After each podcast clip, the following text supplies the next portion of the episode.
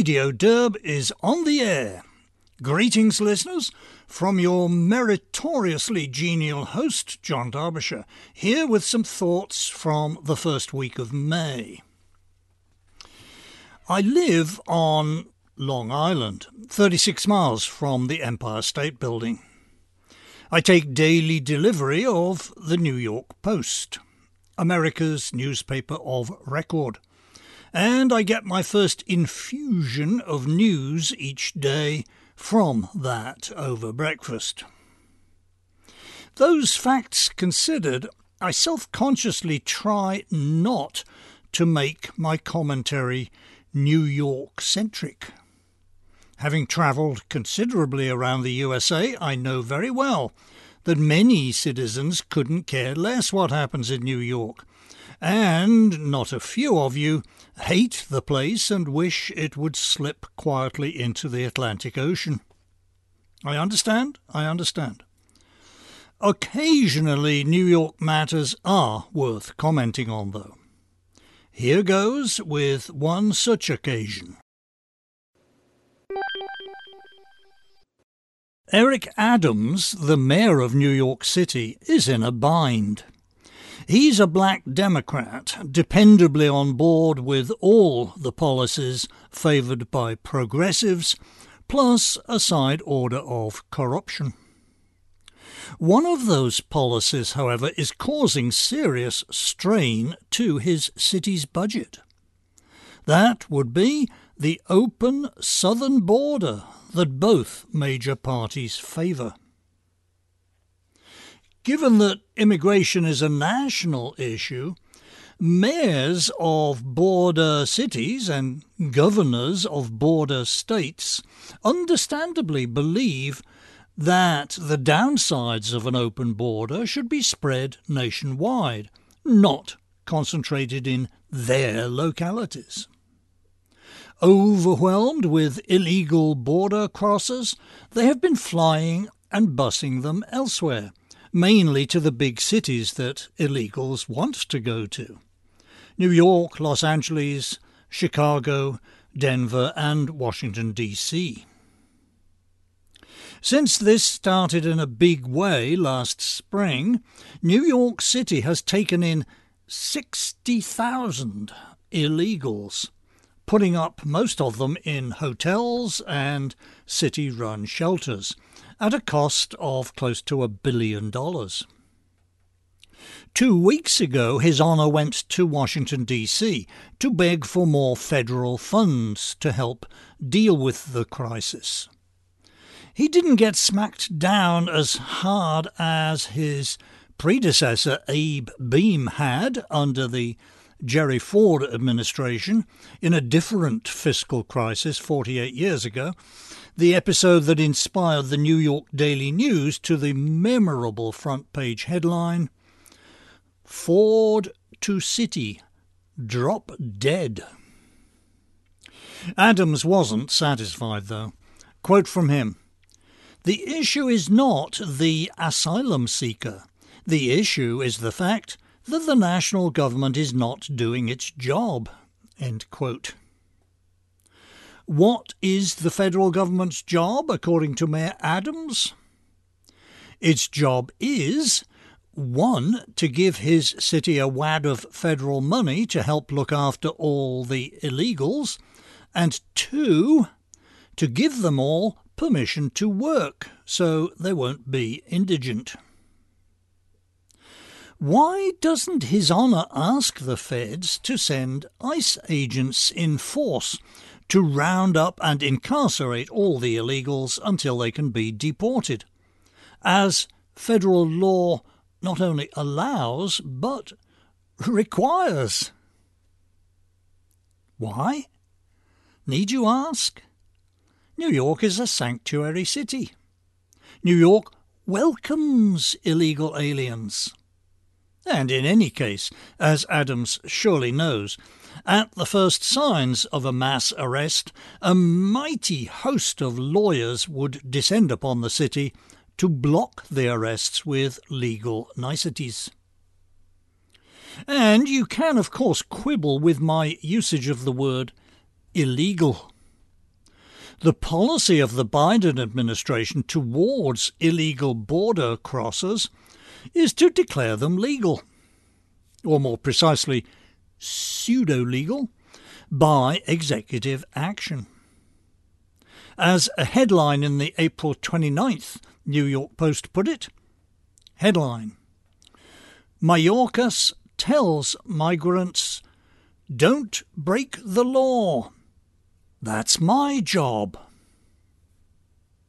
Although the Post was being a bit too kind to the border jumpers there. A few days later, just today in fact, the Post ran an illuminating report by veteran border watcher Todd Bensman, writing about the particular case of Venezuelans, one of the biggest nationalities in the Biden border rush of the past 2 years. A high proportion of these Venezuelans left Venezuela after the nation's economic and political collapse 10 years ago, relocating to safe third countries like Colombia, Brazil, Ecuador, Chile and Argentina. They had settled to comfortable, even prosperous lives in those third countries. Then, hearing from friends and relatives that the USA is wide open, they've decided to head up here.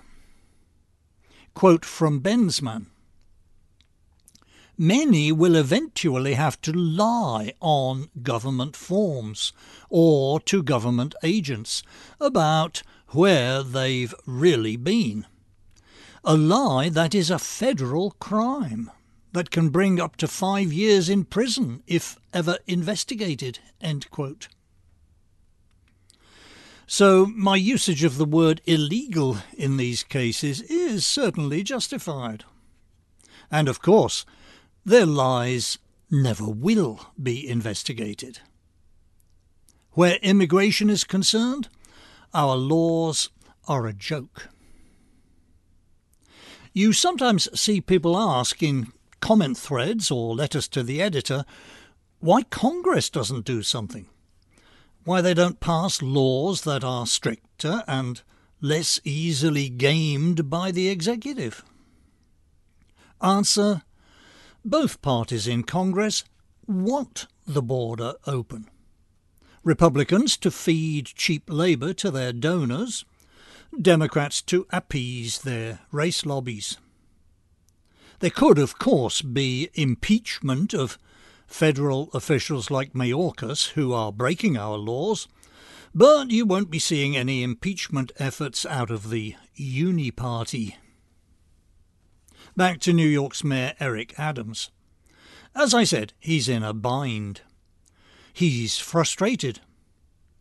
What does a progressive black politician do when he's frustrated? He cries, racism!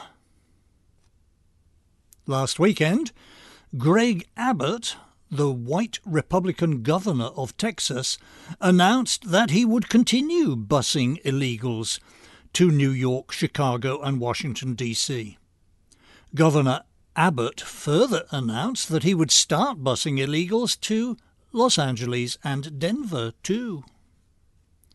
Apprised of this, Mayor Adams on Monday issued a press release containing the following, quote, not only is this behaviour morally bankrupt and devoid of any concern for the well-being of asylum seekers, but it is also impossible to ignore the fact that Abbott is now targeting 5 cities run by black mayors. Put plainly, Abbott is using this crisis to hurt black-run cities, end quote. It's all about race, you see. The white demons are trying to put down the black man. Patriotism is the last refuge of a scoundrel, said Dr. Johnson. In today's USA, an accusation of Republican racism is the last refuge of a Democrat politician being shafted by his own party. And this particular accusation doesn't hold water. Since the busing began last spring, Texas has sent 5,200 illegals to New York. The city of El Paso has separately and independently sent more than twice as many, 10,713. The mayor of El Paso, Oscar Lisa, is a Democrat and white, with, if I'm not mistaken, blue eyes. Next Thursday, May 11th, the Title 42 COVID rule ends, and it's widely predicted that there'll be a mighty surge of illegals over the border. There are said to be 40,000 camped on the Mexican side, waiting. So, Mr. Mayor, if you think the white devils have been racistly making trouble for you, you ain't seen nothing yet. Tomorrow, Saturday, May 6th, King Charles III of Great Britain and Northern Ireland will be crowned at Westminster Abbey. A grand spectacle has been planned. At the last coronation in 1953, I was actually a British subject, although a small one. So I engaged with the event enthusiastically to the degree that I could. We had a street party. I got a coronation mug. I listened to the radio commentary. We didn't have a TV. Only one family in our street had one. I think I may have gone over there to watch some of the broadcasts, but I didn't stay long, and it was, of course, only fuzzy black and white. I didn't get to see any coverage in colour until the Pathé News special at the local cinema the following weekend. Now I have a TV of my own, with high-resolution full colour. I guess I'll watch a few minutes of tomorrow's show, just for old time's sake, without much interest. I'm an American now, so no real reason to be interested. Probably Mrs. Derbyshire, who likes spectacles of that sort, will be more engaged than me. In any case, the old country depresses me. Britain has gone downhill this past 70 years. The news from there is uniformly depressing. The place is being invaded from the south, just as we are, and Britain's ruling class, like ours, couldn't care less. They don't much like their legacy citizens, and they'll be happy to see them replaced. Surely, though, you may say, the royal family count as legacy British, don't they? It depends who you ask. My father, who was born in the reign of Queen Victoria, called the Windsors, quote, "those bloody Germans," end quote. And H.G. Wells referred to Charles III's great-grandfather George V as, quote, "alien and uninspiring," end quote. Although, to be fair to the monarchy, when the king heard about H.G. Wells' remark, he countered with, quote, "I may be uninspiring, but I'll be damned if I'm an alien," end quote. The point of a monarchy is to be a symbolic representation of the nation, of its national character, its unity. The UK no longer has any national character. It's just a cultural colony in the American Empire, eagerly lapping up all our stupid, poisonous fads. Multiculturalism, transgenderism, open borders, and so on. and amplifying them to show their loyalty to the imperial centre. As for unity, well, it's looking shaky. Northern Ireland has to go, either as an independent state or absorbed into the Irish Republic. That will probably inspire the Scots to cut loose. I doubt the Welsh have sufficient collective energy to pursue independence, but they may surprise me. Before the middle of this century, the UK will probably have disintegrated. Charles' son William will be King of England, or perhaps of England and Wales. Even that assumes that the Windsor line won't be terminated for being shamefully, unacceptably white and cisgendered. I'm just speculating idly here. I knew England when she was England, that's all. That's all. April 28th saw the publication of an academic paper titled In Defence of Merit in Science. I'll read you the abstract. Longish quote. Merit is a central pillar of liberal epistemology, humanism and democracy. The scientific enterprise, built on merit, has proven effective in generating scientific and technological advances, reducing suffering, narrowing social gaps, and improving the quality of life globally.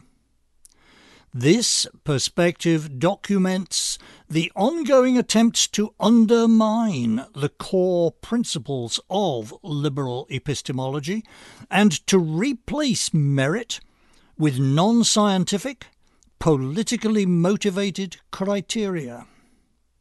We explain the philosophical origins of this conflict, document the intrusion of ideology into our scientific institutions, discuss the perils of abandoning merit, and offer an alternative, human-centred approach to address existing social inequalities. End quote. The authors, in other words, are making a strong, long, reasoned statement against the degrading cult of DEI in science. Who are these authors? There are 29 of them, almost all working scientists of one sort or another, including 2 Nobel Prize winners. I only recognised a handful of the names. There's biologist Jerry Coyne, who runs the excellent Why Evolution is True website. There's Lee Jussim, a professor of psychology at Rutgers. Professor Jussim is one of the authors of a book about stereotypes that I reviewed back in 2001 under the review title Stereotypes Aren't So Bad. There's Glenn Lowry, Professor of the Social Sciences and also Professor of Economics at Brown University, whose 2018 video conversation with Penn Law Professor Amy Wax started Professor Wax's troubles with her college's administrators, but who has remained friends with and supportive of Professor Wax down to the present. And there's John McWhorter, Associate Professor of Linguistics at Columbia University, one of whose books I reviewed back in 2014, and who I have had occasion to mention several times here on Radio Derb and in my monthly diaries. Obviously, this paper is one whose spirit I wholeheartedly applaud. I should say, too, that for a production with 29 authors, it's surprisingly well written. You can download the PDF from a link that I'll direct you to in just a moment.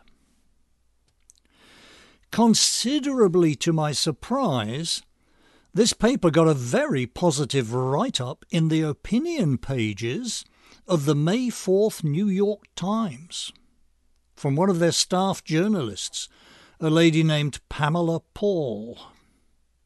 Even more to my surprise, the reader comments on Ms. Paul's column are mostly positive. In the New York Times! Perhaps things aren't as bad as I've feared.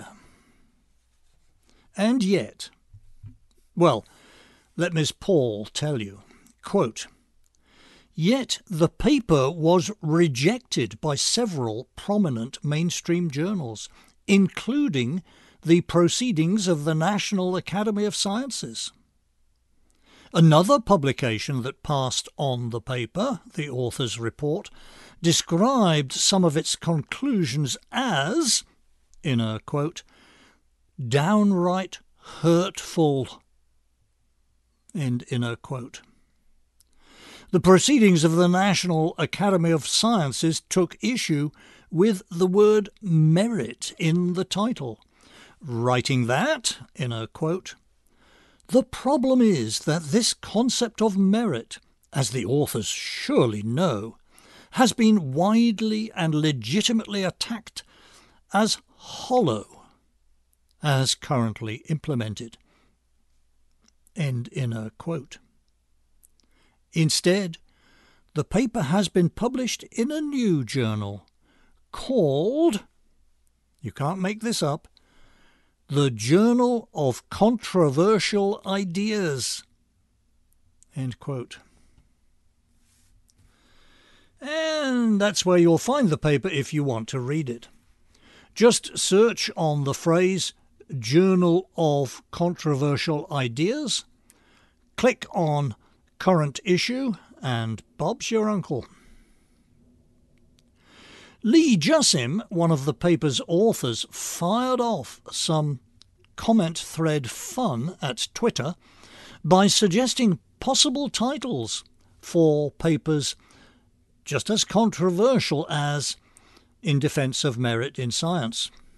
Samples: In Defense of Not Drinking Battery Fluid, In Defense of Earth Being Round, In Defense of Milk Being a Dietary Staple and Not Intrinsically Linked to White Supremacy,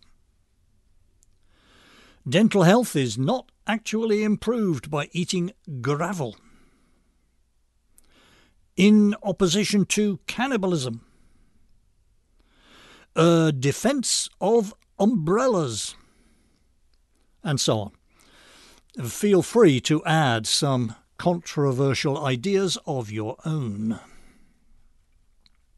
That response from the National Academy of Sciences, along with the utter degraded wokeness of once serious popular outlets like Scientific American, remind us that there's a real battle still to be fought here, a battle for truth and objectivity against superstition, socially forced posturing and totalitarian suppression. Still, it's heartening to know that there are working scientists willing to arm up and engage the enemy. All strength to them. A lost cause is a very sad thing.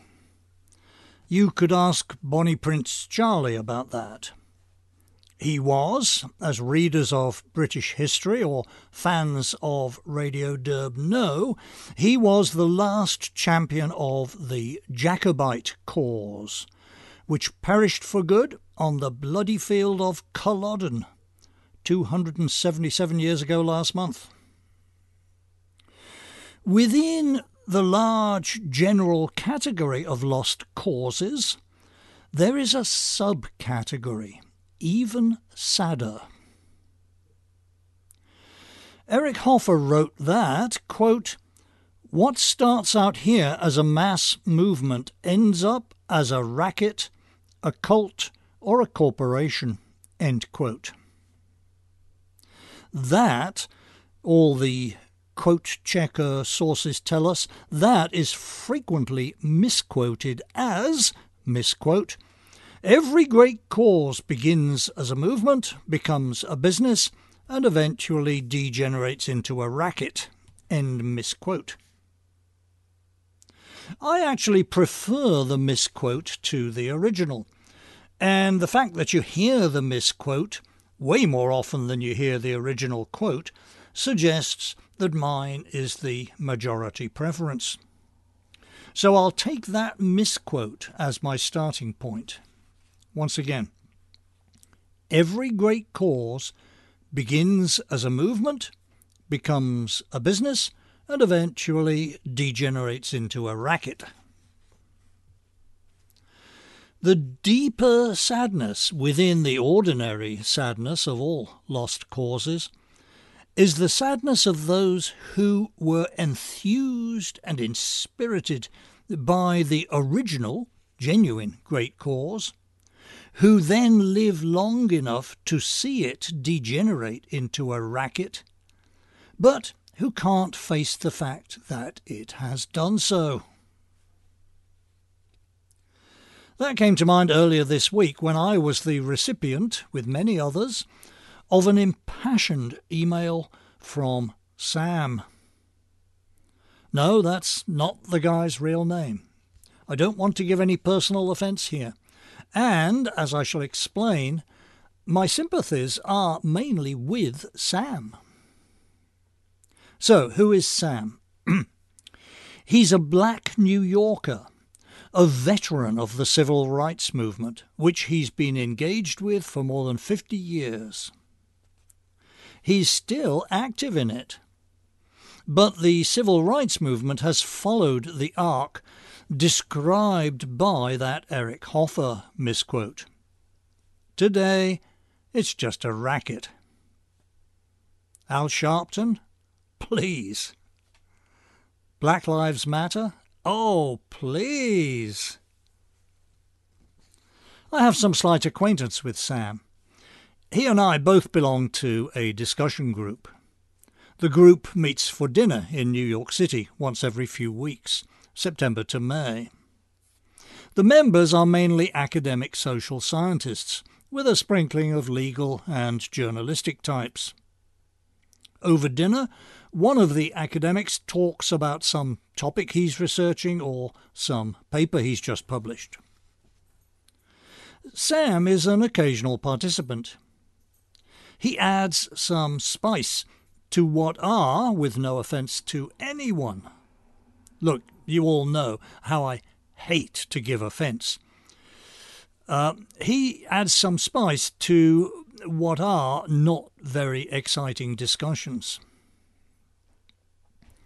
Civil rights for blacks is Sam's only topic. He's steeped in it. I mean, in the original cause, the 1960s efforts to stamp out legal discrimination against blacks. The Freedom Riders, the March on Washington, Selma, Civil Rights Act, the Fair Housing Act. Sam can give you a detailed, passionate 45-minute account of any of those, and of anything else that happened when civil rights was a great cause. Unfortunately, he hasn't processed the fact that it all happened more than 50 years ago. I suppose he must be aware at some level that blacks are now a privileged, pampered group, that most major cities have black mayors, that prestigious colleges have all scrapped meritocratic admissions procedures so they can favour mediocre black applicants, especially rich ones, over gifted whites and Asians, especially poor ones. that the average TV commercial features 5 smart blacks and 1 dumb white. That lead characters in historical dramas, from Cleopatra to George III's wife, are played by non-whites. That the mildest non-physical offence by a white person against a black gets its very own Wikipedia page, while violent assaults by blacks on whites are quickly memory-holed. That big city DAs and prosecutors go easy on black defendants for fear they'll be accused of sending too many blacks to jail. And so on. I suppose he must be aware, at some level, of those things. Well, as I said, that came to mind earlier this week when I, along with many others, got an impassioned email from Sam. It was a plea on behalf of the civil rights group that he's active in, a plea for funding. Edited sample, quote, "We at the," and then the name of the group, "are still battling those forces that deify skin colour, inner quote, differences, end inner quote. We are still fighting the good fight, but funding for our noble and righteous movement is just about shrunk to its lowest ebb. The explanation for that fund diminution can't be a lack of interest in our fight for racial equality and against racial fanaticism. We don't believe that stout-hearted Americans have given up on the Martin Luther King Jr. philosophy of integration." End quote. There is way more than that. The body of the email is over 1,000 words. In the matter of our country's race issues, I don't think Sam and I would agree about anything at all. And Sam is a guy who, when he disagrees, does so passionately and angrily. For all that, my honest reaction after reading his email was sadness. He's not a bad guy. He just got stuck in the passions of his youth, as some people do. As perhaps most of us do to some much lesser degree. The world has left Sam behind. Deify skin colour differences? I don't know that anyone deifies the differences, but we have definitely deified one particular skin colour, and that colour isn't white. Racial equality? Equality under the law? Oh yes, please. Equality of outcomes? That's a chimera. Racial fanaticism? The name Ibram X. Kendi mean anything? Integration? The hard evidence is that non-blacks very much prefer to live among large majorities of other non-blacks. And so on. Yes, the hopes of 60 years ago were noble and righteous. I shared them. Unfortunately, they were in some respects at odds with reality, and that never works out well. What can be done has been done. By trying to do more, we have bent our society out of shape. What's required at this point is some undoing. And now, our closing miscellany of brief items. Imprimis. As bad as things may be in England, in the Republic of Ireland they are far worse. This week, the Irish Parliament passed a law making it illegal for citizens to view or share any non-mainstream media content on their phones and computer devices. This is seriously totalitarian. You're not just breaking the law by communicating wrong-think, but even just by possessing it. What counts as wrong-think? Quote, material that is likely to incite violence or hatred against a person or a group of persons on account of their protected characteristics or any of those characteristics. End quote. There is no presumption of innocence either. Quote, the person shall be presumed until the contrary is proved to have been in possession of the material. End quote. Ireland is far gone into the pit. Britain not far behind. Please, citizens, please don't let our beloved USA slide down into that same dark pit. Freedom of speech is the key. Item. There have been a couple of postscripts to the Tucker Carlson saga. First postscript. A 2021 text message from Carlson to one of his producers has emerged in which Carlson deplored a gang of white Trump supporters beating up on a solitary Antifa. It's not how white men fight, texted Tucker. As Steve Saylor posted, we all know what Carlson meant. We have all seen the many, many video clips on social media of blacks piling on to a solitary white victim. And we have all pondered the near total absence of clips showing the converse thing. It's a race difference, that's all.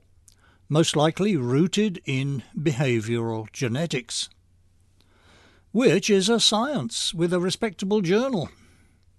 More respectable, possibly, than the Journal of Controversial Ideas. Item.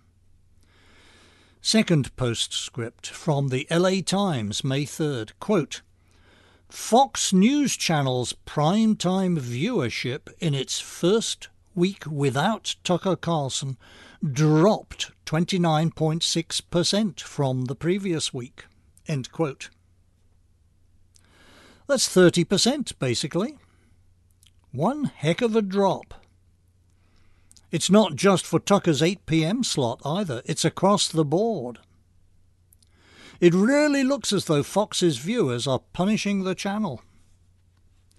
That first Tuckerless week, Fox didn't have a single program in the top 10 for the week. A Twitter user, improbably called Tyler Carditis, went through the Nielsen figures in detail. He found that in the all-important ages 25 to 54 audience demographic, Fox ratings dropped at 8 p.m. by 75%.